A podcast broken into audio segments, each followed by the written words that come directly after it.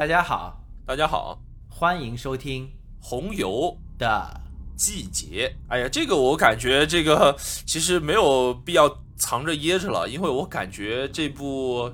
剧集吧，国产剧集《漫长的季节》基本上上线之后吧，然后这个讨论的声音就从来没有停过。然后包括在正式全部完结之后啊，我看到各个内容平台啊，就随便什么平台，基本上就涌现出了海量的内容关于这部剧的讨论和。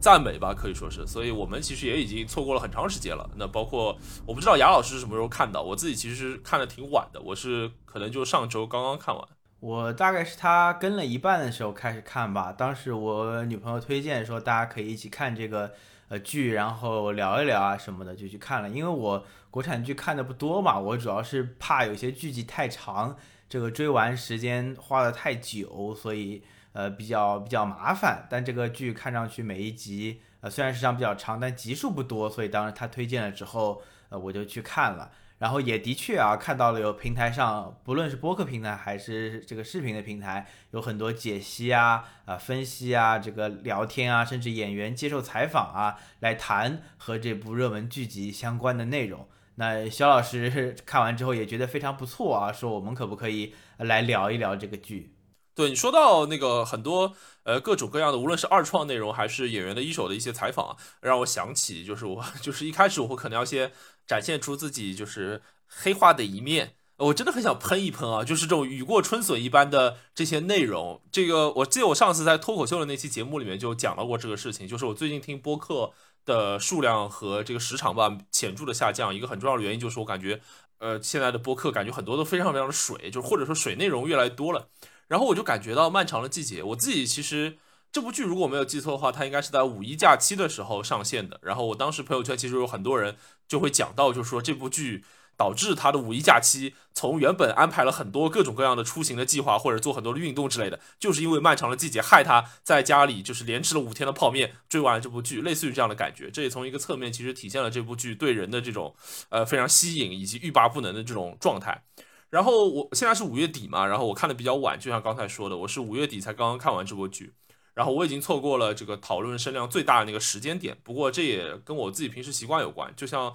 我好像也在哪一期节目里面提到，就是我一般对这种爆火的刷屏的。呃，一片赞誉的内容会有一些本能性的警惕啊，尤其是它完结之前，如果我没记错的话，今年第一部神剧《狂飙》在完结的时候也面临了蛮大的争议的。在我在确认完它没有一些令人遗憾的操作或者烂尾之类的倾向之后，然后我才认认真真的坐下来，然后把这部剧看完了。然后看完之后，我，但是我无论我什么时候看哈，看完之后那种激动的、想要分享的、想要吸收的、想要更多的沉浸在这部剧当中的心情，我相信应该和五一那批最第一批看完这部剧的观众是一样的。所以我看完之后，立马就去网上各种找相关的一些内容，尤其是那些我自己感觉，呃，或者我我我期待它是比较高质量的这些内容。然后在这过程当中，我就在。这个播客平台搜了非常非常多的内容去听，然后有我我印象当中，我认认真真完整听完的可能就是两到三期节目，呃，尤其是请到一些东北的嘉宾，或者可能主播本身就是一个东北播客，那可能还聊的相对，我觉得哈，就是蛮有帮助和蛮有启发的。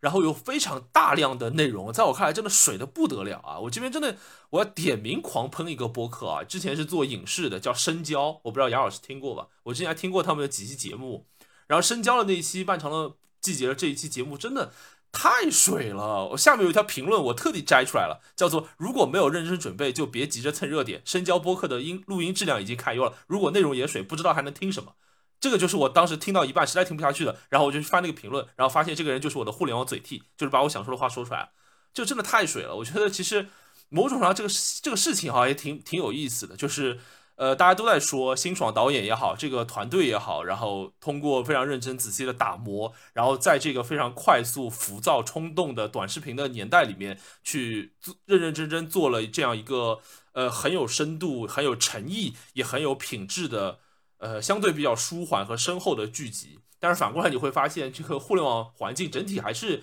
偏向于急迫的。这个冲动的、原始的、本能性的、直觉性的这种感觉，我觉得这个现象本身反差还挺有意思的。那反过来说，最后再讲讲，就是我之所以拉着雅老师想录这样一期播客，倒也不是说，因为现在网上讨论，其实在我看来啊，已经蛮充分的了。呃，我后面其实也不太看就是二创内容，就主要就是看看一些一手的东西，比如说导演的采访或者演员的采访之类的。那我之所以还是强行要在明明已经过了所谓的这个呃可能流量最好的时间或者怎样的，也不是说我对我自己能说出的哪些内容有多么的自信，能说出什么大家说不出的内容或者怎样，我本身也不是东北人，可能也没有很大的呃共情或者对那个时代和背景的了解。就是主要还是我真的太喜欢这部剧集，或者我对这部剧集的评价，呃，实在是太高了，所以我就是我不管不管和别人重有没有重复，有没有重叠，甚至有些错误，但是我不管，我反正就是有很多东西想要表达，不吐不快吧，这也是一个我自己一个很任性的一一个一个一个感受，所以硬是拉着雅老师，在这个漫长的季节过后的漫长的一个月之后，然后我们选择来录这一期的节目。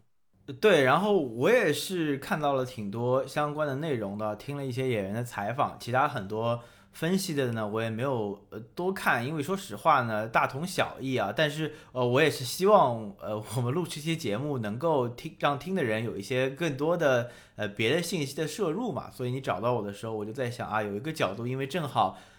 漫长的季节，虽然他的文学策划是班宇，那他最近也，那他也是因为之前的几部短片的这个集子啊，逍遥游，然后。缓步什么都比较有名，包括甚至缓步这个短篇集中就有一个同名的小说叫《漫长的季节》，但是它不是《漫长的季节》的原著，只是名字一样啊。还有这个短片里面那个打个响指吧那首诗歌和《漫长的季节》里面是一样的。文学策划虽然是班宇，但它是文学策划的抬头嘛。原著是一本叫做《凛冬之刃》的书，呃，所以我觉得这其实也是一个蛮好的角度哈，就是就像杨老师说了，其实现在网上对于这个。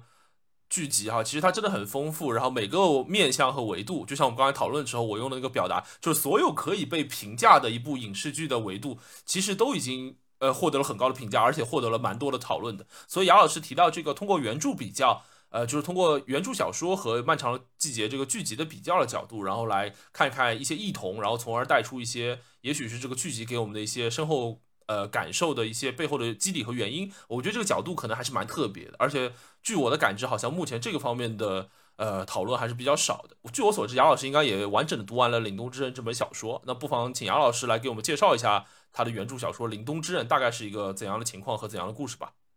对，《凛冬之刃》的话，这本书呢，在豆瓣上的评分称不上高啊，只有六点一分。然后原著的作者呢，说出来可能大家也没有怎么听过，叫做于小谦。我翻了一下啊，他最有名的这个编剧作品，至少在我看来啊，可能是《家有儿女》的三四部。但我印象中，《家有儿女》的三四部呢，也是那个质量不算特别高的这个两部啊。所以可以说，他这个原著的文本啊，称不上是呃顶尖的文本。阅读完之后呢，我也是有一个很强的这样的感受。那关于原著的这个小说的剧情啊，大致上，如果大家看过电视剧的话，其实是高度类似的，甚至于说。我们知道电视剧中有三条这个叙事的脉络嘛，这三条叙事脉络呢也是一模一样的，甚至有一个细节要讲给肖老师听，就是它的很多转场，就是小说里文字的转场，跟电视剧里也是一样的，其实是非常相似的。我不知道你有没有印象啊，就是有有有一个镜头是王阳，他不是很很开心的在等那个沈墨嘛，很高兴嘛。然后那个镜头一转，他就是对着这个镜子就满头淋水，然后很害怕，喘着粗气。这个镜头的语言的文字版本在小说里几乎是一样的，他的表述就是类似于就是啊，王阳这个时候猛地一回头，发现什么镜子里的自己就是满头都是水，就就类似于这样的表述，其实是高度类似的，甚至于说这个文字就直接变成了电视剧中的镜头语言。啊，这个在大体的框架上，这个骨骼的相似度是非常高的。那在血脉和血肉上呢，还是有一些区别，主要是在这个人设上啊，尤其是几个比较核心的人物，像是沈墨啊、傅卫军，然后彪子，我觉得他们在人设和故事发展上最最特别的就是沈墨跟傅卫军吧，是有着非常非常大的差别的。而这个差别从小说到电视剧的转变。也是我认为这个电视剧能做的非常优秀的打的一个很好的底子，就是他把这个小说可以说是呃取其精华，呃去其糟粕，然后做了非常好的改编，那才有了电视剧这个很棒的这个剧本，以及最后叠在这个剧本上的人物孵化道和最后的呈现。好，那既然刚才姚老师也说到了《凛冬之刃》和。呃漫长的季节，然后在人物的塑造上面，比如说后续的一些行为动机、行为逻辑和一些呃更多的发展当中，其实是有蛮大的差别的。那在我看来，《漫长的季节》这部剧啊，其实它的群像塑造是非常非常成功的。就是除了几个重要的角色，比如王响、比如彪子、比如这个马队三位这个主角之外嘛，还有那个青年的少年的那团呃主角之外，其实各种各样的相对比较边缘的配角，其实每一个可以说都是有声有色，非常出彩的。那我们不妨就从每个人物的角度来讲一讲这个人物他在《灵东之刃》当中可能是。做了怎样的事情，会有哪些和剧集的不同？然后在剧集当中，他为什么会呈现出那种比较动人的特色？或者我们看完之后对这个人物的一些感慨和评价吧。呃，不妨我们就从整部剧贯穿始终的最重要的那个角色，也就是我们的火车司机呃王响师傅。我们不妨讲一讲，在《凛冬之刃》当中的王响是一个怎样的人？他又做了怎样的事情？和呃漫长的季节当中的王响又有哪些区别呢？呃，其实王响，我觉得是所有主要角色里面，小说和电视剧差别最小的。因为我们在电视剧里可以看到嘛，他是这个时代浪潮下的下岗大军啊，这个东东北工厂里啊，这个他本想为华钢奉献一生，但难耐这个下岗名单上有他的名字。然后多年之后啊，就这个为了查自己儿子当年失踪死亡的这个真相啊，在那边。呃，拉着自己两个老伙计到处侦查。其实这个主线啊、故事啊，甚至包括王响本人在故事里做的事情啊、性格啊，呃，都是高度类似的。呃，然后我觉得小说在王想上面呢，有两个比较大的这个区别啊，也也跟肖老师看看是不是呃这个改编是比较不错的。一个是小说，我觉得整体上呢，呃，更加以王想为核心。啊，虽然我我们可以看到，就是在电视剧里面，王想其实也蛮核心的，对吧？他在过去的这个时间段，这个到处刺探啊、查查案啊，想着这个翻翻身，这个不想下岗啊。在现在呢，又伙同两个老伙计，就到处找寻儿子当初死亡的真相。呃，但是在小说里呢，呃，对于其他人的琢磨更少。王想可以说是呃绝对主角，这个绝对主角呢，类似于比如说百分之七十。然后呢，现在电视剧呢可能是百分之五十，就大概这么一个这个叙事的这种呃比重的感觉啊，所以王响呢肯定更加核心啊，大家会更加的从他的角度去展开这个故事。然后第二个呢，我觉得蛮核心的一个事件啊，就是我们在电视剧中可以看到，呃，沈墨不论是在当年还是在现在回多年之后回到化化成就是。报复别人啊，他其实跟王响的交集不是特别大。你是觉得王响跟他因为儿子王阳在呃冥冥中有很多交集嘛？甚至说呃在这个铁轨上有过一次真实的碰面。但是其实他们整体的交集呢，就实地的交集，真正碰到的交集相对来说是呃不多的，更多的是一种千丝万缕的这种关系。而在小说中有一个情节让我印象深刻啊，就是沈墨他回到华城，除了要呃，杀前面几个想杀的人之外，他是想杀掉王响的，或者说至少是对他有杀心的。这个重要的原因就是王响呢，在当上劳模的那段时间之后啊，去沈墨所在的城市，等于说是 happy happy，高兴高兴。那他也是这个老马失蹄啊，就到了一个风俗的这个场所。那当他还没有做什么什么事情的时候，就听到隔壁房间里有这种呃女孩。高声叫嚷的声音，其实我们知道是沈墨的大爷，呃，在对沈墨进行侵犯啊，或者是一些鞭打，就大概是这样的事情啊。但是呢，王想为了保全自己劳模的名誉啊，不能说我当劳模跑到别的城市就去嫖娼，那肯定不行啊。他就在警察局里面不承认自己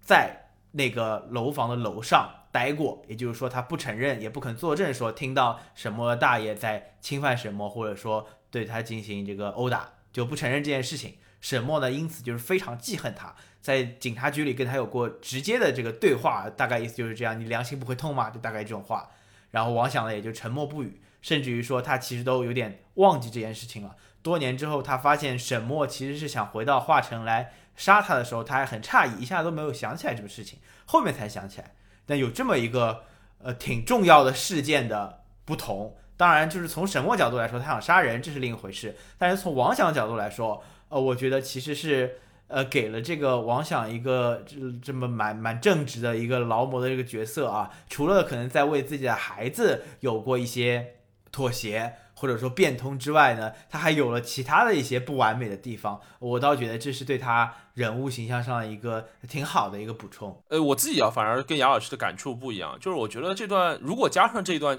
凛冬之刃原著当中的情节的话呢，呃，会显得这两个人的宿命感可能会更强一些，就是好像有点那种，呃，我不知道什么时候就欠了一笔债啊，就有点这种感觉。但是反过来呢，我觉得可能对王响的这个形象，就用你刚才说的话，就又多了一个不完美的这个一个一个一个小点吧。其实我我反而觉得稍微有点点多余了，因为我在我看来，其实王响这个角色，大家都知道他其实是一个不太完美的形象，或者说是那个年代。呃，比较典型的这样一类男性的特别父权的这样一类形象，他的不完美其实体现在呃，类似于这个呃跋扈啊、武断啊、彪啊或者轴啊，有点这种感觉的不完美的程度，在我看来，其实是这个人物塑造的内敛。然后，如果是类似于什么去到风流场所啊，不是一直没有呃没有管住自己什么。有点想要擦枪走火，然后幸幸亏最后没有没有真的出事。就如果是这个层面的话，我觉得其实和王师傅本人的这个所要塑造的那个对立面，并不在一个维度层面，就反而让王师傅显得与其说是更加立体啊，不如说让我觉得更加疑惑了。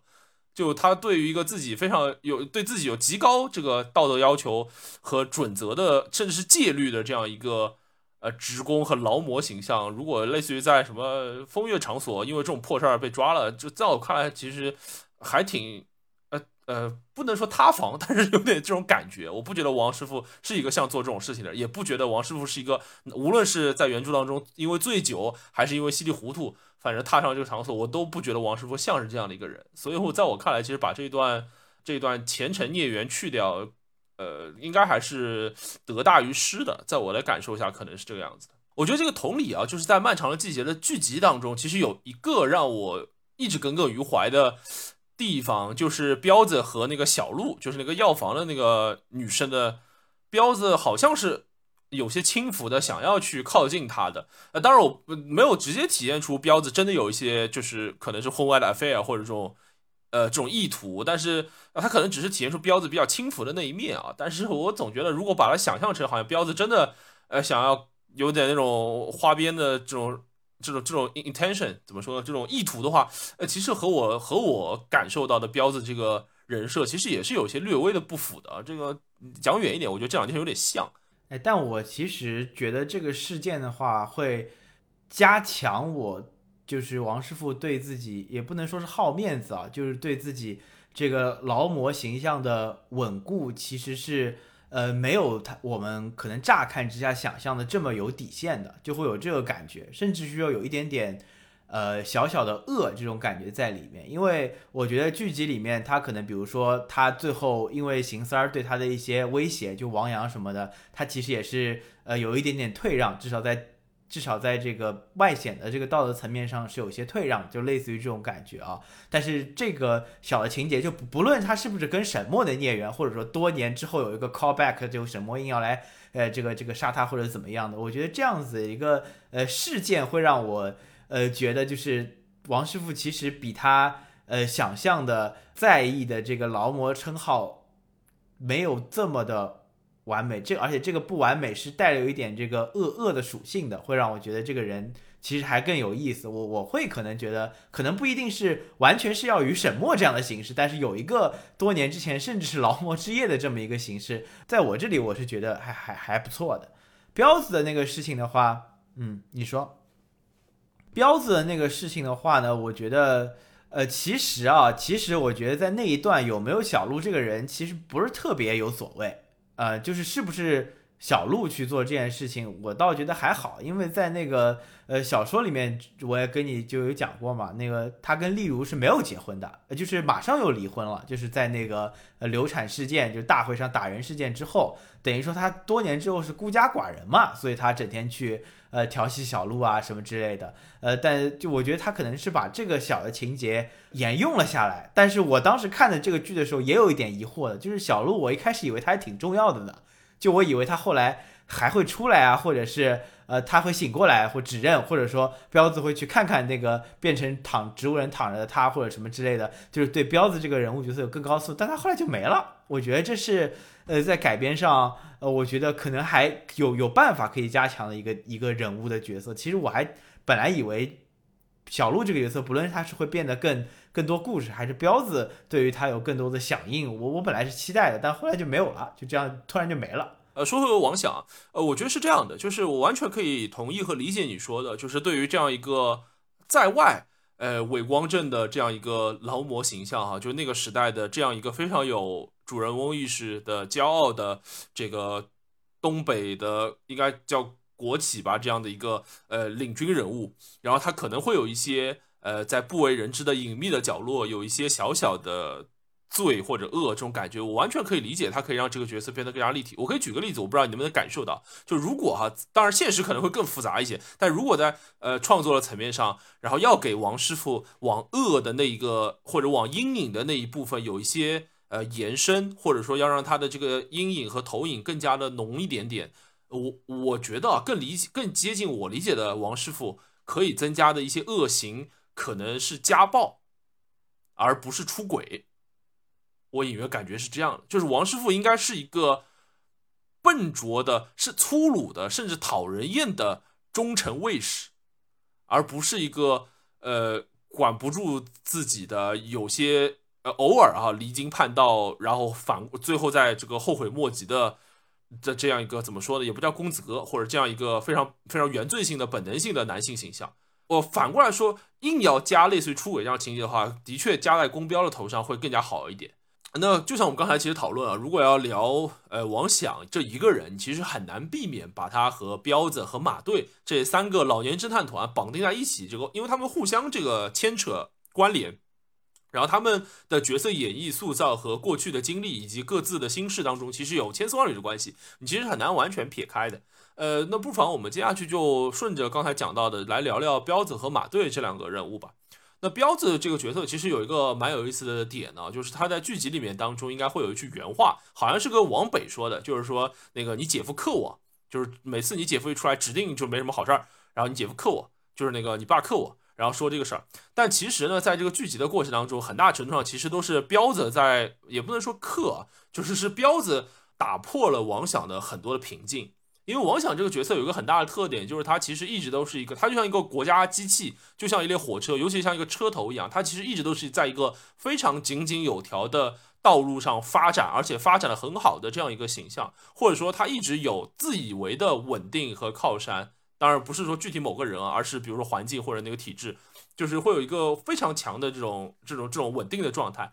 但是王想的人生其实是被打碎或者是被冲突的那一部分人生，就是在。呃，九七九八年的时候，是因为他儿子的事情被冲突，然后在二零零六年的时候，当然是因为彪子，呃，彪子的车，然后被人套了牌，然后才会撞到了人，牵扯到后面所有，就是王想又决定重新追查当年的那个事件的这样一件事情。所以说，其实不是彪子克王想，而是王想的平静的生活或者看似平静的生活一直在被打碎，尤其是在零六年这条时间线里，就是被彪子打碎的。这边其实还有一个特别有意思的小细节，是从颜色的角度来说的，就是。呃，王想其实，在影片一开场的时候，他经常会穿一件这个粉灰绿色的这种呃衬衫兮兮的衣服吧。然后它有很多的场景都是在绿色的环境当中，比如说火车的车厢内部啊，然后还有各种各样的一些绿色的场景当中，包括出租车也是一个绿色的场景，一个非常明亮的绿色。然后包括这个苞米地啊什么这些，其实都很绿的。然后王小是其实是一个在至少在影片的开头一段时间，他都是一个很绿色的人物。然后彪子，如果提到彪子，大家第一反应可能是怎样的颜色？我猜应该蛮多人的第一反应可能都是黄色，就是彪子从头到尾，呃，那我多少年前和现在都穿着一件黄色的毛衣，然后就是这一缕黄色冲突了这一抹绿色，让这抹绿色的生活变得起伏颠簸，甚至是破碎。与之有一个非常有意思的呼应，就是呃，彪子自己那辆出租车是一个绿色的壳嘛，刚才也说到，车其实是一个绿色的意象，然后他们去追查的那一辆。套牌的车就是撞了人的那辆车，和彪子的尾号是一样的，就是三五七 W 那辆车。和彪子那辆车一个最大的不同，就是它的车牌旁边贴了一个黄色的小标。这其实我不知道，也可能是过度解读啊，就是会有一种黄色侵入了绿色原本的生活，就像我刚才说的一样，让原本行驶平缓的一辆呃，可能还有些油，但是你硬要它跑或者怎么样也跑不动。但是这样一个可以正常运作的车和生活，然后有了涟漪，有了颠簸，甚至有了这个翻覆。呃，我觉得这其实是一个颜色上的蛮有意思的一个呼应啊。那说回彪子吧，能不能请杨老师跟我们简单分享一下，在《凛冬之刃》的原著当中哈，彪子或和他的这个同样是黄色的代表黄丽茹，他们的生活和状态是怎么样的呢？彪子和马队啊，就像你刚刚说的，我我我简单就一起一起形容掉好了。因为我不知道你有没有这个感受啊，因为我一开始看这个剧的时候，因为也接受过一轮短视频的洗礼了，所以是知道它大概有这个三条故事线嘛，就那个大概就是杀杀人前对吧，杀人后，然后还有现在这三条故事线，然后时间线是两，时间点是两个，就过去和现在对吧？那在这两个时间点里面，在王想身上。我越把故事看到后面，我越会去找，或者说去看现在的王想，就零几年的王想跟九几年的王想，是不是还一样？他是不是还在关心一些事情？是不是还是这样的性格？就大概我会有这样一个关注点。但在彪子和马队的身上，我会更多的去看他现在和以前哪里不一样。就彪子以前，我觉得他哎，好像意气风发。他现在就是中年油腻啊。马队以前也就牛的不行，现在这个秃头老头就就大概是这样的事情。我会更多的去看他的这个对比，我会有这样的一个观察的角度。那很有趣的一件事情是，呃，马队，我先说马队在呃小说里面的角色其实是蛮少的。你说他是三人组，我说他是两人组都可以，就是没有马队。因为马队的比重真的比较小，我觉得陈明昊这个好演员啊，因为原来舞台剧演员嘛，看的比较多啊，真的是把这个角色呃给演好了，能够形成一个三足三足鼎立之势啊。马队呢，在原著小说里面描写的是相对来说呃比较少的，然后我我觉得情节上其实没有什么很大的区别，什么加了一条狗啊这种事情都不是特别重要。有一个很大的区别就是他在原著里，我我个人的感觉是老当益壮。就他跟以前其实没啥区别，就还是一个呃老刑警，只不过是退休刑警。然后他去的时候呢，他的两个小弟就崔还有那个李，对吧？他两个小弟都很敬重他。小说里那个崔变局长了，呃，这个电视剧里是李变局长，但都不重要，大家都还是很敬重他，把他当刑警队长啊。不是只有王想，其实宫彪都不怎么把他当刑警队长，对吧？王想还是有一种把他当刑警队长的这个腔调的，其他人其实都不把他当回事儿，但是在。小说里大家还是都把他当回事儿的，呃，就他还这个不怒自威的刑警队长，就是叫马队的这个腔调还是都在的。对对对，我甚至看完就不太记得他的名字，就就是他就是马队，就还是还是马队这种感觉。但在电视剧里，我相信肖老师你肯定也看到了，他首先他在碰到王想他们的时候，其实有一点大不如前了。就虽然还是意气风发的跳着那个舞啊，但是他在这个警队里去使唤人啊，或者是他在一些这个。执行执行任务的时候的这种，呃，风度上，我觉得是没有以前那么强了。就是可能精气神儿还在啊，但是外在的有很多东西可能相对弱了一些。然后包括最后还给他来了这么一出，对吧？呃，有点这个这个失忆，梦回当年，把老同事都叫过来一起破案的这么一个场景。当然，这个场景非常的呃动人，让剧里和剧外的人可能都落下了眼泪啊。但是有这么一个呃这个原先的强势和现在的。呃，这个有一点点这种晚景凄凉感觉，一个很强的一个对比，可能是马队在原著和电视剧里面一个比较大的区别。那从彪子和例如的角度来说的话，彪子和例如的一个核心区别是，就是呃，在电视剧里面，彪子等于说是被戴了绿帽，对吧？然后。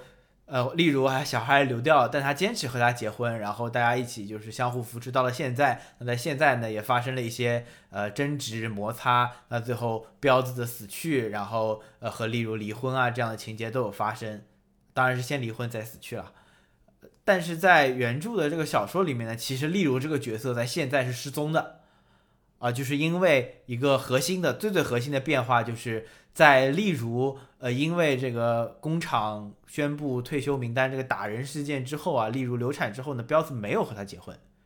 彪子在小说中的现在是孤身一人的，所以他跟小鹿等于是不是所谓的姘头这种感觉了，真的是可能有有发展成结婚的，但是他们那种情愫，相当于说，呃，彪子蛮喜欢小鹿，小鹿也有点喜欢彪子，但是大家，呃，可能毕竟还是有点这个年龄上的隔阂啊，可能也会担心家里同不同意，这是我脑补的，就可能还没有往下有进行下一步的这个东西，然后包括王想也对他有一些呃这个调侃，然后小鹿就遭遇了这个不幸的事件，那彪子之后等于说是孤身一人，甚至于说。彪子在小说里的死法也是完全不同的。大家在电视剧里面是这个呃意气风发，对吧？抽中了彩票也非常 drama 的一个场景，对吧？刚刚中了彩票，然后就冲到了河里，这个死掉了。在小说里，他非常的 drama，也非常的 drama。是多年之后啊，这个小鹿不是被呃沈墨搞得就是有点像瘫痪了这种感觉嘛？彪子为了给小鹿报仇，在明明可以老年侦探三人团去群殴沈墨的情况下，选择了把他叫出来单挑，被沈墨给单杀了，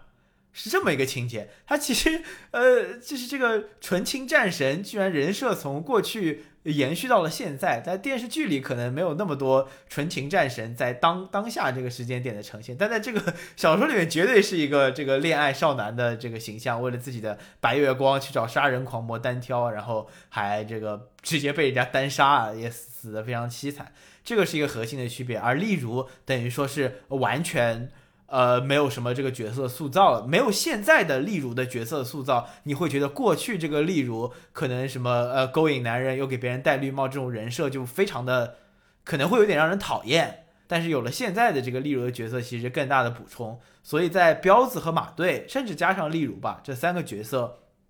在我看这个剧集从可能第三集往后开始，我会更多的去关注他在过去的时间段是什么样的人。现在的时间段是什么样的人？那在这两个观察之间，我会通过我自己的脑补把它连接起来，就是说，就是为什么他为什么会变成呃现在的这样？等于说是有这么一个两相对比的情况，把这个剧集在呈现的形式上和在我脑子里就是变成了一个更完整的一个作品。别人都加了马队，马队，你把他原本名字都给忘了。哎，这个我想到有一个特别有意思的事情啊，就是马队在漫长的季节当中不是叫马德胜吗？然后。那个彪子叫公彪嘛，然后王呃王想，如果你把他就是还是以范伟老师的范开头的话，他们三个人的名字正好可以凑成范德彪。当然，范德彪范德彪和漫长季节的那个千丝万缕关系，应该很多人都讨论过了，这不是我要讲重点，只是一个关于名字很有意思的事情。呃，然后第二个呃呃，就你讲到最后那个关于彪子的和其他小说里的故事吧，其实我觉得小说里啊，其实更呃，就小说里。这样的处理就是压根儿就没有跟丽如结婚，然后所以他在中年的时间作为一个相对比较失意的独居中年人男性，然后会和小鹿有一些这种感情上的暧昧，这个我比较容易理解。就像刚你刚才说的，其实呃，按照现在电视剧里的感觉，我其实对彪子的这个这个类似于搞姘头这种事情，我真的有点有点不不太理解，或者我觉得不是特别特特别舒服这种感受。呃，然后那个，呃，还有一个很小的细节啊，是这个当然也关系到可能对人物或者对彪子的一些揣摩和理解。就是严格意义上，在我感觉上啊，其实其实严格意义上，黄丽茹没有给彪子戴绿帽。其实这件事情本质上，你硬要用这种俗语来解释的话，是彪子是接盘，而不是黄丽茹给他戴绿帽。对，我这这两集还是有细微的不同的，而且应该是接盘更接近于事实的真相。这个也是黄丽茹的演员王佳佳她本人在采访当中提到的，就是其实彪子不仅仅是不不是被戴绿帽的关系，而是呃接盘的关系。这个其实反而某种上更加证明了，就是所谓的纯爱战神啊，就是他这个纯爱其实就是类似于体现在我没有任何这个嘲嘲弄的意思啊，就是就是在明知很有可能或者大概率接盘的情况下，彪子还是毅然决然的。扔掉了那双破鞋，戴上了这条绿色的围巾，然后昂首挺胸的趾高，甚至趾高气昂的走在雪中，就是这个其实是彪子，我觉得是蛮可爱和动人的一点，还是 again 我没有任何嘲弄的意思。然后呃还有一个呃很有意思的细节吧，我觉得就是你刚才其实讲到的，就是例如现在的这个呃现在在剧集当中所呈现出来的形象，我我不知道，因为我没有说实话，我对就是舆论的风向不是特别感兴趣。但是我当然完全可以理解，就是会有很多人，我猜可能也是以男性为主吧，就是会不喜欢例如的在剧集当中的很多关键时间点上的选择。呃，例如的人设其实是非常非常统一、非常一致的，他一直都是一个比宫标更加接近现实的那个人。其实有很多从我们今天讨论也讲到，就是你会觉得这部剧呃特别出彩的地方，或者特别被大众喜欢的地方，是那些幽默搞笑的段落，比较容易出圈。呃，在我看来，就是他的搞笑有一个非常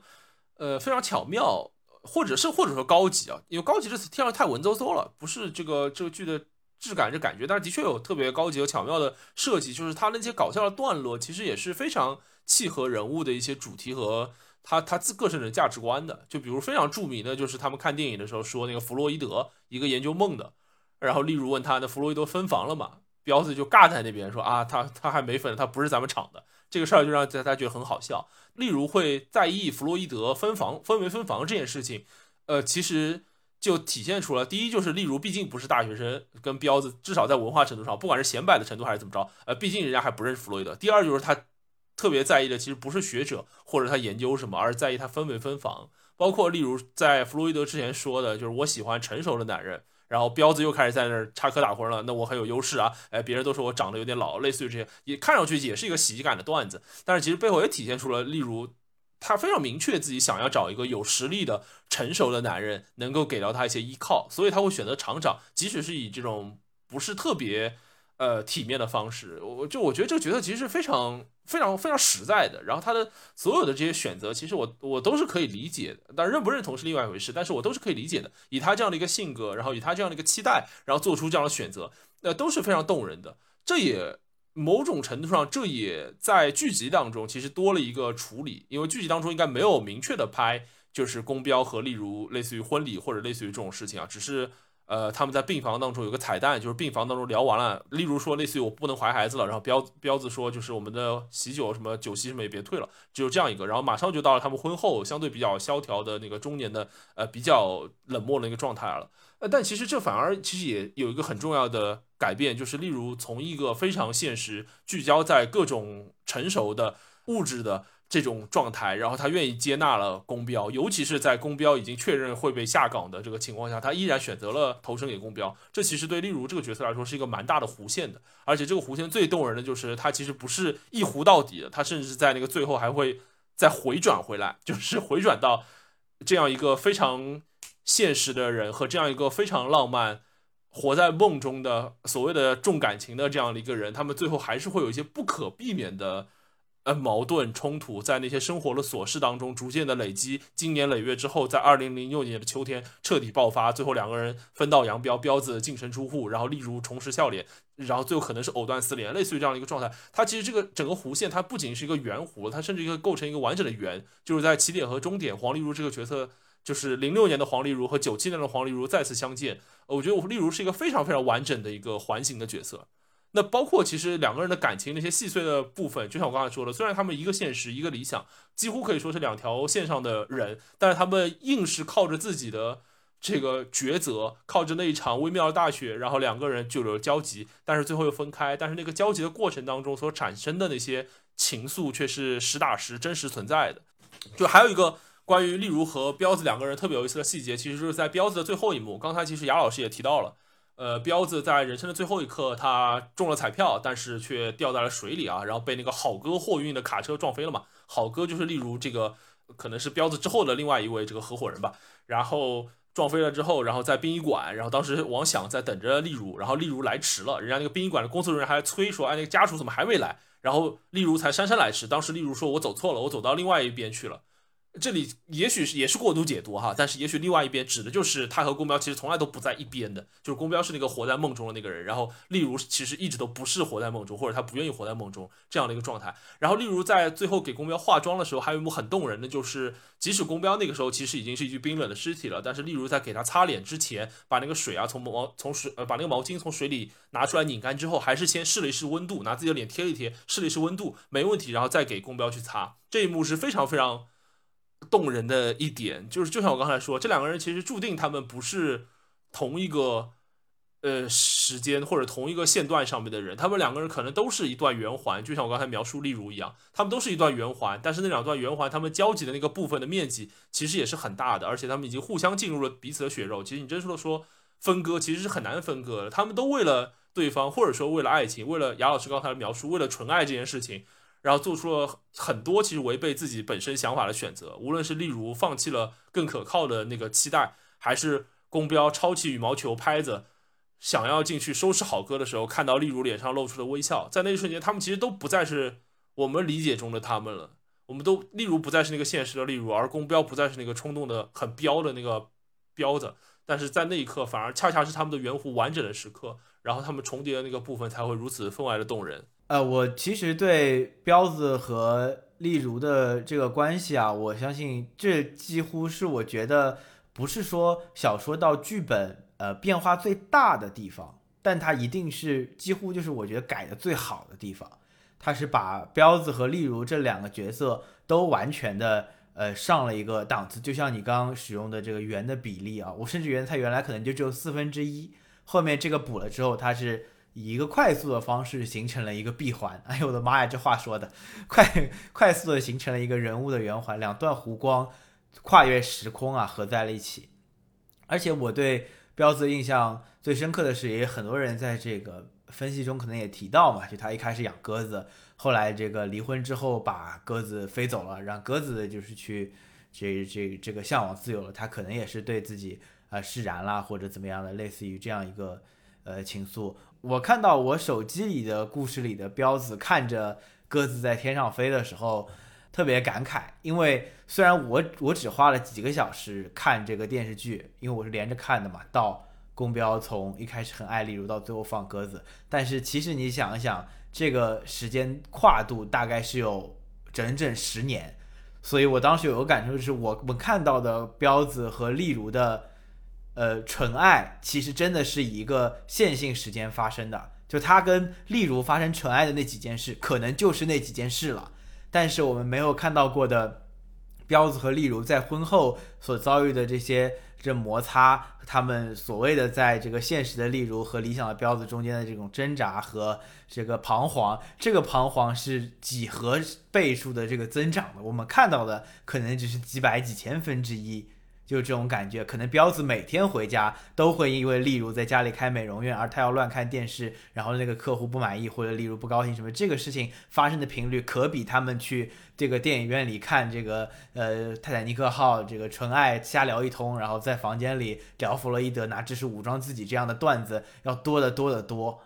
就是我们所看到的这个浓缩比例是完全不一样的，所以在看到彪子把性格就是也不是性格，好像不是性格，就把这个赛格这个放飞之后的时候，一下子这个释然的程度非常非常的大，我当时这个感受非常的深，就是这样冰山之下嘛，我们看到的只是冰山上面的一角，下面的东西是庞大的，呃，让人觉得有些惊人的。是的，就还是刚才，如果他们是两个圆重叠部分的。这个比喻的话，其实我们看到只是他们重叠的那个部分尤其的动人，但是肯定不重叠的部分，呃，面积是更大的。就是我丝毫不怀疑，例如和彪子，就像我刚才说，他们其实本来就不是一样的人，然后他们因为爱的选择在一起，然后忍受了这十年的摩擦，然后这个过程当中，其实大家都看不到。我觉得就是就其实彪子一直在强调，就是包括那个鸽子不下蛋嘛，其实就跟他跟例如的关系是一样的。然后彪子之前打电话借钱的时候，也打了给一个朋友，说他什么净身出户了，这其实也是对他自己结尾的一个暗喻。包括彪子最后选择净身出户，非常爽快。其实我觉得还是这个纯爱这件事情在作祟。打个比方啊，就是我觉得彪子和例如的关系就特别像，我当时看的时候我就感觉啊，尤其是当他说你那个。呃，美容院的名字就叫如梦的时候，然后例如也说，我真羡慕你能一直活在梦里。包括彪子最后，其实在我看来是一个非常梦幻的结局。然后那个，我当时看完之后，我跟我一个朋友说，我说我真的很羡慕彪子这样，就是他能够呃快快乐乐的生活，然后能够带着笑容死去。我觉得是一个特别是是个特别有福气的情况了。就很多人说彪子很惨，什么那个年代的呃本科生，然后落得这种下场，然后变成中年肥胖油腻胰岛素男，然后觉得很惨，然后是类似什么时代的悲歌。我承认他当然有悲歌和的成分，但是我其实真的很羡慕彪子这样的人，就是像他这样的状态，能够无论是在怎样的时代当中，无论身上有怎样的这个狂风和烟土，他都可以就是活的把自己活得像梦一样。所以我当时看完例如和彪子的这个感情的时候，我就。特别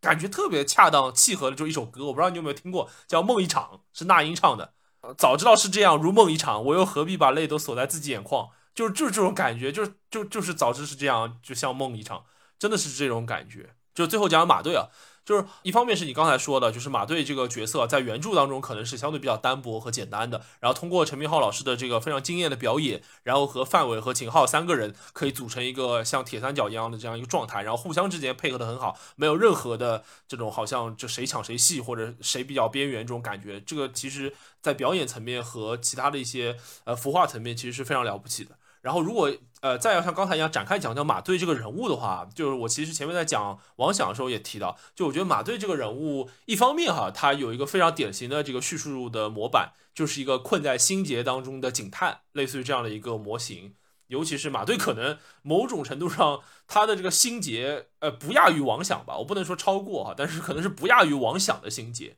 就是他也是一时冲动，然后丢了饭碗，然后最后也是浑浑噩噩。呃，这个其实有一点蛮有意思的地方，就是马队其实一从头到尾都是一个蛮冲动的人。就他虽然是一个警探，但他肯定不是那种慢条斯理的，像小李那样的警探。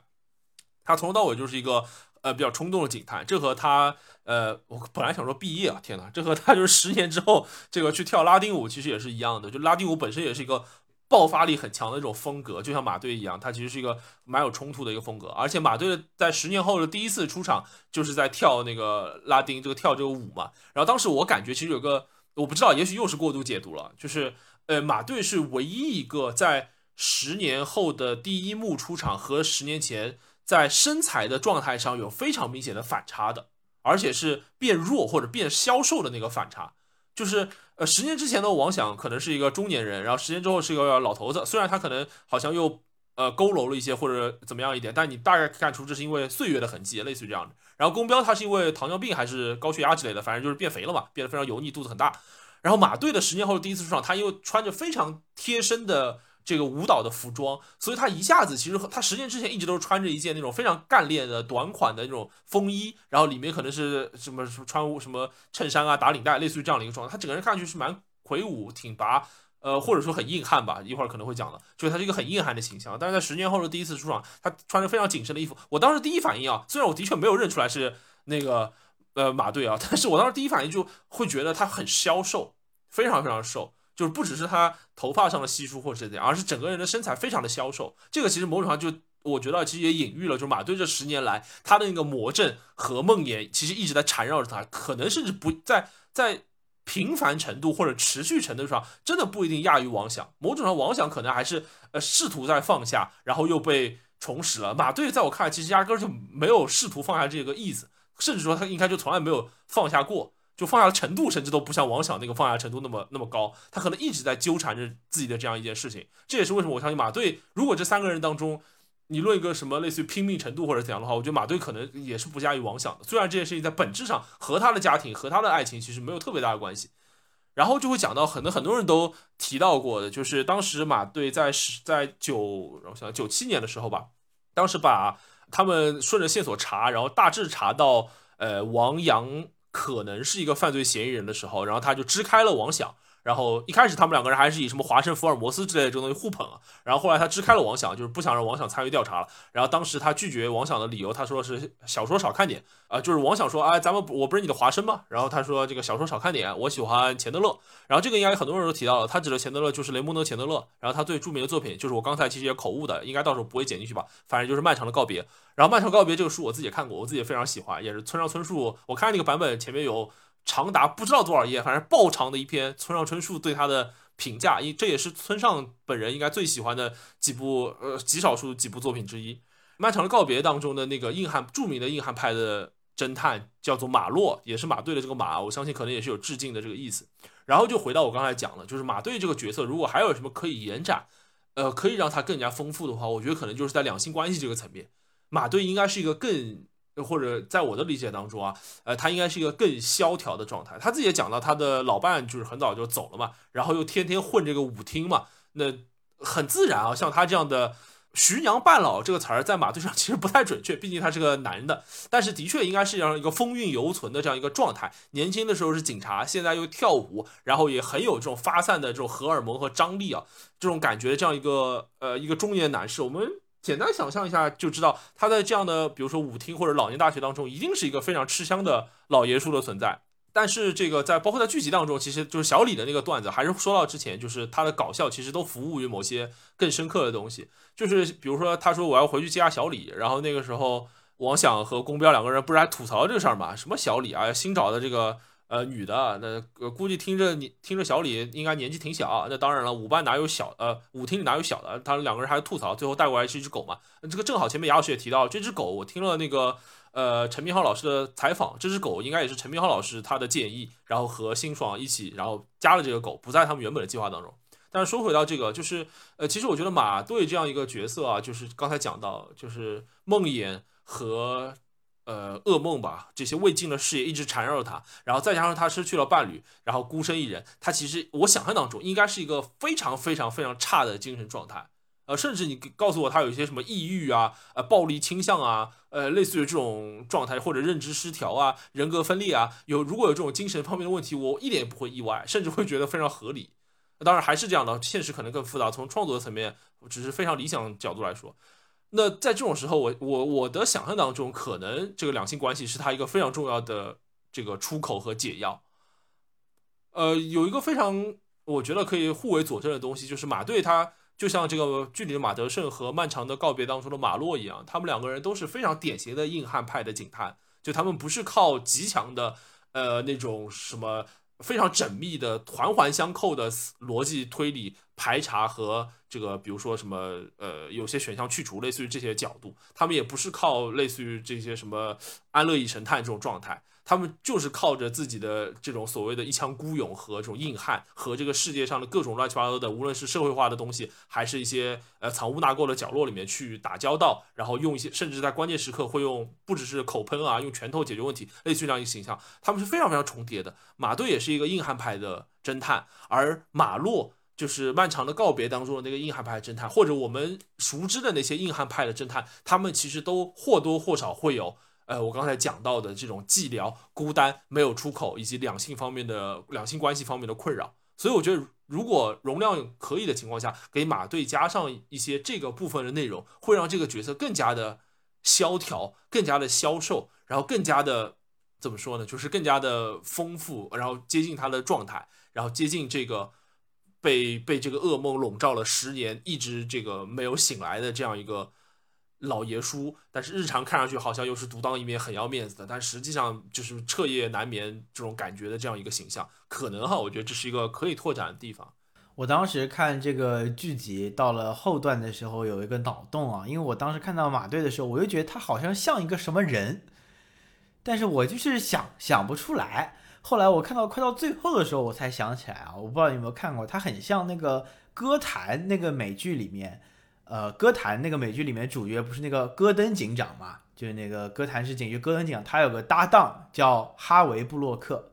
就是非常非常像的一个感觉，也是有一点这个长头发。你说他是黑警，那肯定也不至于。但是他就是没有那么的伟光正，对吧？像那个戈登警探，我们知道他非常伟光正，就我叫正义啊，我就用正义这个这个振兴歌坛。那他就是可能一些小手段也用一用啊，然后可能有点邪性，就有点这种感觉一个警察，然后长得也是个斜拔子脸，就就也有点像。我当时看到后面，我就在想，哎，这个小李就那个小李局长，他是叫小李局长对吧？后面那个李局和当年的这个马队，我感觉他们两个其实很适合搞一个搭档。就是有一点点像那种警局故事一样的这种电视剧啊，就一个就是那种伪光正警探，就是总年轻嘛，总想着靠正义解决一切，对吧？然后另一个呢，可能就是呃偶尔会耍一些这个偷偷审讯犯人啊，对吧？或者是找一些这个黑道啊，或者是贩卖古董的这种人，什么买点线索啊，城里这种小商小贩他都知道啊。然后有一些这个莫名其妙的什么撬锁小小小工具啊，就有这种东西的一个警察。我当时就在想啊，如果给这个漫长的季节，如果你问我，哎，你觉得哪两个角色或者哪些人可以拍一个衍生剧，有点像《绝命毒师》的衍生剧《绝命律师》一样，我就想，哎，那就应该就是给这两个警察，说不定可以搞一个衍生剧，把他们的故事就是弄得呃这个这个更完整。因为我想彪子啊、王想啊，他们其实呃都是挺有有迹可循的，他们。呃缺失的这些年，其实我有一点点能想到他们在干嘛。或者说他们在画钢的工作，我其实有点能想到，但是我对于就是马队他在这个缺失的这些年干了些什么事情，或者说他在这个呃过去的这个时间段他任上干了哪些事情，其实我觉得呃我是呃不是完全能够想到的，可能就像你说的，他可能会有一些抑郁，或者说他在办案的过程中办得越来越暴力，因为在小说里马队其实没有辞职，他是荣退。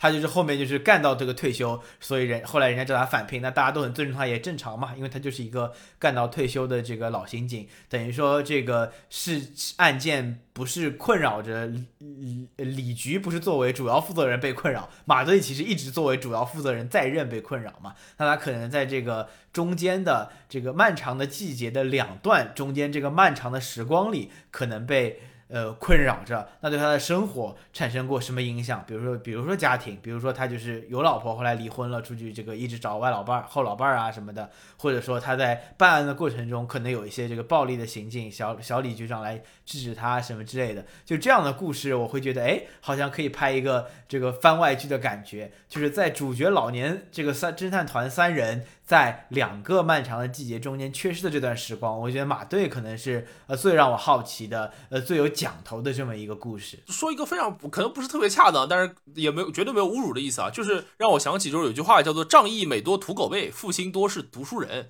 就你刚才说的这个一个 呃一个正面警察或者一个面子警察和一个里子警察的这种搭配，呃其实还是蛮常见的一个一个一个叙事模式吧。就是我我指的就是马队。类似于这样的，然后他可能有很多黑黑活，或者有很多这种小道关系的，他可能就是这个呃双人组合当中的一个土狗辈，但是他非常仗义。然后那个伪光正的那一面，他可能就是一个就是这个相相对比较斯文，然后比较坚持程序正义的这样一个呃读书人的所谓的这个打引号读书人的这样一个警察。这种模式其实在蛮多的经典组合当中都出现过，比如呃什么洛城机密啊，还有很多人都说。跟这个漫长的季节，尤其是很多场景有点像的杀人回忆啊，其实当中都有这种就是一正一邪，一个面子一个里子，或者那种程序正义和结果正义的冲突这种感觉，就蛮多这种感觉的。三个呃，这个老年侦探团吧，说完了，然后呢，接下去我们来讲一讲这个年轻人的爱恨纠缠吧。那说到年轻人呢，呃，很多的故事啊，都其实起源于沈墨。沈墨可以说是站在漩涡的中心，然后他的周围可能有傅卫军，然后有王阳，可能还有隋东或者更多的人，比如说殷红之类的。那不如请杨老师给我们简单介绍一下吧。在林东真人的原版小说当中，沈墨、傅卫军、王阳以及他周围的这些人事物，又和剧集当中的故事有哪些不一样呢？那沈墨和傅卫军这两个角色，在年轻人这帮年轻人里面呢，是差距最大的，在小说和电视剧中，一个核心的区别。一句话总结啊，就是沈墨和傅卫军在小说里呢，他们是情侣，而且是一对杀人狂魔。这个杀人狂魔真的不是我言过其实啊，在电视剧里杀的人他也都杀了，但是在小说里他们其实没有什么很特别的，至少是复仇的理由。他们杀富商就真的只是为了他的钱，杀殷红就真的只是为了换身份，甚至于说沈墨。对于王阳也是故意把他杀掉的，就是他们相约去吃这个安眠药一起死，但是沈墨没吃还是什么的，反正他醒过来把王阳推下去了，王阳就死掉了，这跟故事里相比是非常非常非常大的这个区别。那同时呢，他们也是这个呃情侣，而且这个情侣你可以说是神挡杀神，佛挡杀佛啊。虽然在原著里面你可以感觉到说，呃，傅卫军可能没有沈墨这么在杀人中起主导作用，但他其实也是一个负心汉啊。他负的人呢是隋东，在电视剧里我们可以看到傅卫军就是其实还是对隋东非常仗义的嘛，对吧？包括在被打了之后，他还跪下来求那些打的人不要打隋东啊什么之类的。但是其实，在这个这个小说里的话，他对隋东最后其实有点坑了他嘛，就是负了他啊，就是呃那个游戏厅是他举报的，然后他也让隋东等于说是吃了一个比较大的亏，然后好像还进了局子啊什么之类的。那隋东也在多年之后是非常的记恨他。那除去这个呃人物关系上有很大的区别，然后在人物的性格上有很大的区别，然后第三呢，在傅卫军和沈墨围绕着他们俩呢，还有一些非常奇葩的情节。啊，这个奇葩情节真的说出来是非常奇葩，就是很奇怪啊。一个是，呃，这个在沈墨杀了人之后啊，他们离开这个华城之后呢，他其实有蛮长一段篇幅是讲他们平时的生活的。那平时的生活是怎么办呢？就是沈墨和傅卫军两个人共用傅卫军一个身份。其实这个我我不知道是我看小说漏了还是怎么样，他就是没有用殷红的那个身份。后来他就是沈墨慢慢把自己整容整成了傅卫军的样子。他对外用傅卫军，然后傅卫军这个人就没身份，就躲在那边。哦，北京奥运会还啥的时候查，快到北京奥运了查户口还老是查他。就这个事情，我当时看的时候真的是一脸问号。然后最后傅卫军还为了让沈墨能够用傅卫军这个名字，就快乐的独自的生活下去，还自己就是设了一出局把自己干掉了。就是实在是太怪了这个情节，就他们还要什么出国什么之类的，就我我不说了，实在是太怪了。然后还有就是，甚至沈墨这个人还蛮 P V 的，就没有明显提及他回到华城就是要杀王阳，或者说骗王阳入他这个局，是不是为了报复当初王想没有在这个嫖娼被抓的时候见死不救？没没，我自己没有在当时就是呃杀人的那段时间获得特别强的这个信息啊，但好像有这么点意思。但沈墨就是仿佛就是能给人吃迷魂药一样，而且不是这种电视剧里能给人。就你知道吗？有这种好，好像还是比较这个有人格魅力的这种迷魂药。他这个就像《哈利波特》里面沈墨就是给王阳吃了迷情剂一样，PUA 他。然后他还跟傅卫军、沈墨两个人来三人行，实在是实在是太怪了。这样的奇葩情节就是让我在看小说的时候是一头问号啊！奇葩情节出现的都非常突然，就是我我其实没有看到什么铺垫，他就突然开始要整容了。就反正我觉得。这个怪的要命啊！但是回过头来，我们会发现，这个在傅卫军和沈墨的塑造上，凛东镇做的有多差，漫长的季节就变得有多好，就大概是这么感觉吧。首先把这个沈墨、傅卫军从一对杀人狂魔情侣改成姐弟，就能够让他们的相互之间的情感更容易被大众接受吧。不然他们就真的像这个雌雄大盗、杀人狂魔一般啊！而且也给了沈墨。杀人的理由吧，简单来说就是，对吧？他要杀富商、杀殷红，不是纯粹的这个谋钱，他是有至少还是有理由，对吧？我们出于这个本能，还是会带有一些同情的角度去看的。沈墨毕竟是被这个呃诱奸了、迷奸了这么一个情况，那才会去想着要报复，而不是纯粹去为了就说看到你有钱我就要杀了你，这这实在是太太不讲道理了啊，太太犯罪了。整个电视剧的话是给了这两个人。更多的一个柔化的处理，让一一个是看电视剧的我们，呃，更容易接受了。第二个，想必也更容易能够让它在平台上被播出，展现在这个大众的面前。然后，我觉得最重要的一点是，我们都说嘛，这可怜人必有可恨之处，对吧？呃，如果你真的看小说，真的就是两个可恨人，全是可恨之处，就没有没有什么可怜之处的。我说这个，我说这这人就是他看到别人有钱就要宰他。那这活该死啊，就该被抓。这种我都恨不得，就是这逃犯名单上的人就赶紧抓他。这马队得赶紧抓到他。这个马队因此而变得有一点点这个茶不思饭都不想，我都觉得就替马队不值。这种人就该死啊，对吧？但是放到电视剧来说，我们会让这个两个角色啊，特别是呃沈墨不那么的尖刺，他会更像一个在。没落的东北城市里面的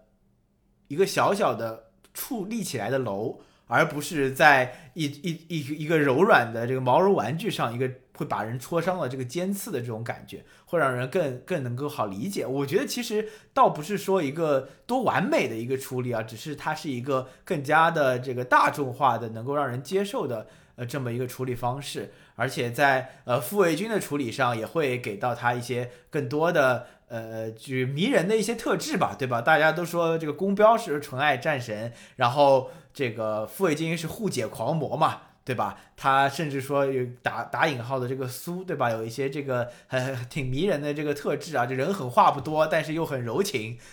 姐姐把这个初恋散装给你，就这个这两个角色都会让人更加容易接受，都会让人觉得更更柔和一些。而且还有一个在小说里，我其实。哎，也也觉得不太一样的，但是也很怪的一个情节啊，就是他们很怪很怪，他们多年之后回到化城的一个核心目的是因为他们要出国，然后需要什么？证件，那这个证件就被什么傅卫军当初在的福利院的院长藏在家里了，因为那个人把傅卫军给不小心玩忽职守啊，让他变聋了，后期变聋的嘛，然后就他就把那个证件偷起来藏在家里，然后他们两个就跑到家里把他给杀掉了。啊，沈墨就跑到他家里把他杀掉了，就是很很很没有必要，我就很不讲道理这个东西，就是为了就是我要干。就是为了一些暗黑而暗黑，我觉得很多原著里对于沈墨、傅卫军的处理都这样的，就仿佛就是别人，呃，众人皆醉我独醒，然后别人都是随着大潮就滚滚没落，但是我就是很牛啊，我就是够狠，然后所以我能够鹤立鸡群，我能够不被时代淘汰，就有点这种为狠而狠，为暗黑而暗黑，为特立独行而特立独行的这个情况，所以让他的很多事情都。显得不那么容易让接受，甚至有一点不合逻辑。但在电视剧里，我认为是把小说里这个最大的顾忌等于说改掉了，让这个可怜人有可怜之处了，也有可恨之处了，让他更能够有两面性的这么一些魅力吧。就首先有一个事情，就是小说当中的沈墨呢，他也不完全是这个没有可怜之处的吧？你也讲到，其实王想一开始听到隔壁的声音啊，也就是沈墨被侵犯的这个声音，所以其实呃一切事情的源头。呃，我的理解啊，就是《凛冬之刃》的原著小说和《漫长的季节》的剧集，其实都是沈墨在童年的时期，然后有过一些这个不堪回首的记忆。无论他长大之后可能是怎样一个看上去纯洁无瑕的状态，但是就像他的名字一样，有很多东西都沉没在他的回忆当中。这个应该是所有的这个黑化的源头。然后，之所以凛冬之刃可能会让人觉得有点，呃，太一杀到底这种感觉，或者真的是那种超级战神见人杀人这种状态呢？主要我觉得还是复仇的尺度的问题。就是在漫长的季节当中，其实就像你刚才说的一样，呃，无论是这个富商啊，还是这个殷红，还是其他的人，包括那个他的大爷和大娘两个人，某种上其实沈墨还是有呃有仇，就是冤有头债有主吧。就是谁谁谁对不起他，谁负了他，他就去报仇，类似这样的。然后在凛冬之刃当中，他就逐渐变成了一个杀人机器，或者变成了一个更纯粹的恶，或者是一个没来由的恶，或者说一个非常自立的恶，类似于这种状态，可能就会让大家在接受的尺度上有些不一样。那其实我有一些想分享的，就是可能也会有观众发现，但是我还是想简单梳理一下，就是沈墨、傅卫军、王阳，可能包括王想。这样几个事件漩涡的这个故事，呃，其实背后真的有蛮多那种呃，可以被可可可可哭可叹的一些命运吧？怎么理解？大致其实就是说，有一些小的牵引，其实都是剧中人物自己感受不到的，但是他在某种时刻其实伤害到了自己最爱的人。我举一个例子，就是傅卫军和殷红，然后他对殷红有一些呃很明显的情愫嘛，包括殷红可能也感知到了，就是这个呃不能说话的男人的喜欢自己，但是殷红呢，其实他也是他想要这个依靠一个非常呃有实力的男人，包括他可能在某一个瞬间会以为那个卢文仲这个呃港商假的港商对他是真爱，类似有这样一瞬间的这个期待，当然这个期待被粉碎之后，也使他呃选择出卖沈墨嘛。但是在一切故事的源头，呃，就是当那个卢文仲和殷红搭话，一个很重要的原因哈，我不知道你还记不记得有这样一段情节，就是有个关键道具的流转，就是傅卫军送给殷红的一个发卡。这个道具的流转最早的时候是沈墨把殷红带回家，然后第二天早上起床，殷红扎着头发，当时傅卫军非常腼腆的用手语告诉他，我觉得你扎起来好看。这应该是两个人比较正式的第一次对话，除了那个彩蛋当中的卖馄饨那个事情。然后，呃，扎起来比较好看之后，傅卫军可能就对殷红有非常强烈的爱意。然后他在维多利亚的门口就等殷红。然后当时是有一个呃小童啊，应该是穿着跟王阳一样的这种服务生的衣服，然后去把殷红叫了出来，说外面有人找你。然后殷红出来之后，看到傅卫军骑着摩托坐在呃在门口等他，然后傅卫军就给了他这个发卡，然后类似于还是你扎起来比较好看这样的。然后。殷红在那个时候对傅卫军说：“我觉得你长得挺好看的，但是这不是你该来的地方。”某种程度上，其实就拒绝了这个不能给到殷红他想要的那些物质、经济和这些资源的男孩。然后，但是呢，殷红其实本身他也他对傅卫军也没有很大的抵触和恶意，所以他还是选择戴上了这个发卡。然后在维多利亚的时候，卢文仲当时和他搭话，是看到了殷红的背影，然后把他误认为了是沈墨沈小姐，才把他叫住。当时他误认为沈墨的一个很重要原因，应该就是因为这个发卡，因为这跟沈墨应该是同款的发卡。然后他叫住了殷红，这是卢文仲和殷红第一次正儿八经的对话。然后就两个人就是什么聊起了红酒啊，什么少女的叹息啊，什么乱七八糟之类。然后才会有殷红和卢文仲出去，然后再接在卢文仲想要这个殷红牵线搭桥联系沈墨，然后直到最后一长串，就所有事情全部快进，最后。呃，沈墨杀掉了殷红，然后傅卫军大家都印象很深的，就是那个无声的那一段呐喊，就是可谓爆裂无声啊。就是傅卫军从姐姐散装打包好的这个尸体尸块当中找到了当时他给到殷红的那个发卡，就是就像刚才我们说的，这个关键性的道具经过了不停的流转和命运的邂逅之后，再一次回到了这个傅卫军的手上，他死命的在那边擦，但是擦不掉这个东西上的血了。然后在那个下雨雪的夜晚，就是傅卫军的世界就是沉默，但是却有。呃，吉祥的震耳欲聋的这个哭喊，就是这个状态。所以，就背后其实你会感觉到是傅卫军对殷红那个非常单纯的爱和这个小小的礼物，呃，某种上间接的导致了殷红被沈墨杀害，以及殷红也好，沈墨也好被伤害，就是被这个港商之类的去勾搭和伤害。这个是一个呃，我觉得特别精彩的设计，也是一个特别让人唏嘘，就像我刚才说的，可哭可叹的。一个设计，当然还有一个同样的，就类似于就是宫彪和丽如，因为宫彪和丽如约会啊，所以导致宫彪没有帮到王想，然后导致就是王想没有制服沈墨。如果他们那两天是两个人是一起去的话，在铁路上王想就可以制服沈墨了，那后面王阳跳河之类的事情都不会发生了。那这个漫长季节和十年之后的故事可能就是另一番模样了。这个是另外一处我觉得特别可哭可叹的一些呃非常小的草蛇灰线，但是就像那首诗一样，就是因为这样一个小小的相知，它震碎了就是更遥远的事物。呃，关于就是沈墨、傅卫军然后，还有殷红吧，呃，我其实就想分享这个。我觉得这几个孩子，呃，说实话啊，他们的情绪变化的层次和人物的弧度呢，没有那几个呃中老年或者中青年吧那么明显。包括他，我觉得在演技层面其实也是的，尤其是王阳这个角色，他其实我感觉是整部剧的主要角色当中相对比较扁平的一个。就简单来说，他就是一个恋爱脑。当然，我不是特别喜欢标签化，但是你简单概括的话，他就是一个超级恋爱脑。就是他对沈墨一见钟情之后，所有事情都是为了沈墨吧。然后包括最后的牺牲，包括他的红色的毛衣，在最后一刻，在二十年，在十年后依然救了出租车里被困的沈墨。但是就是简单来说，王阳就是一个，呃，超级恋爱脑。然后他是一个比较扁平的角色，没有什么特别大的变化。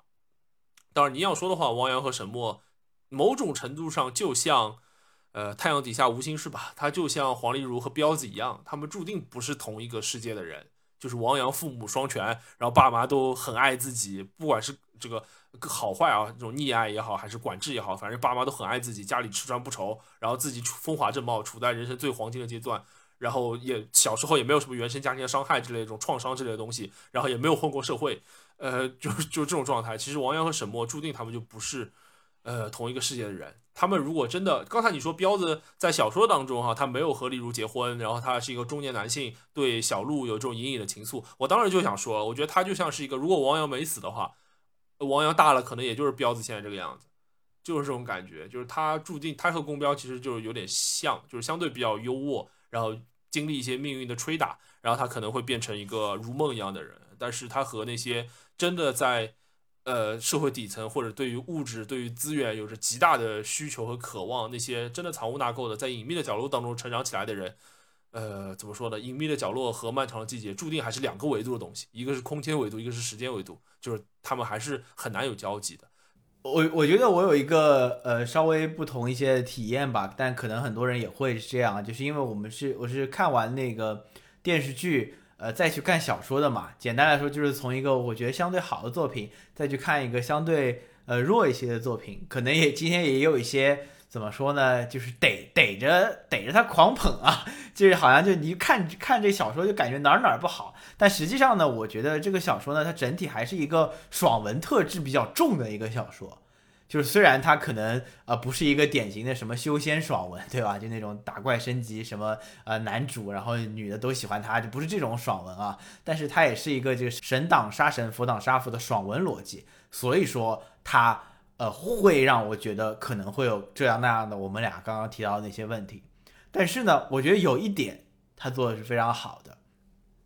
以小见大嘛，管中窥豹啊。因为之前我也不是跟你讲了，就那个王阳的那个呃镜头一转，一一个是这个高兴的王阳，一个是个落汤鸡王阳这么一个镜头嘛，很多这个镜头的语言都被复刻到了这个漫长的季节中去。那在看小说的时候，我有一个镜头语言，我看到的时候呢，有一点点就是也不能说是虎躯一震啊，就是那种脑子里就闪了一下，是啥呢？呃，你记不记得，就是在王想因为特别能吐的这个治安积极分子，在医院被厂长这个表扬，他们不是拍了一张照嘛，对不对？当时电视剧里的场景是记者咔嚓拍了一张照，这个咔嚓的现场的场景变成了照片，这个照片到了相框里，这个相框被挂在了王想家的墙上，就有这么一个转场，对吧？然后同时他们又讨论了几句，王想和老婆又讨论了几句，说这个。呃，这框子里面能不能看到我呀？我在哪儿啊？哎呦，这会不会来报复啊？什么叽里咕噜说了一句。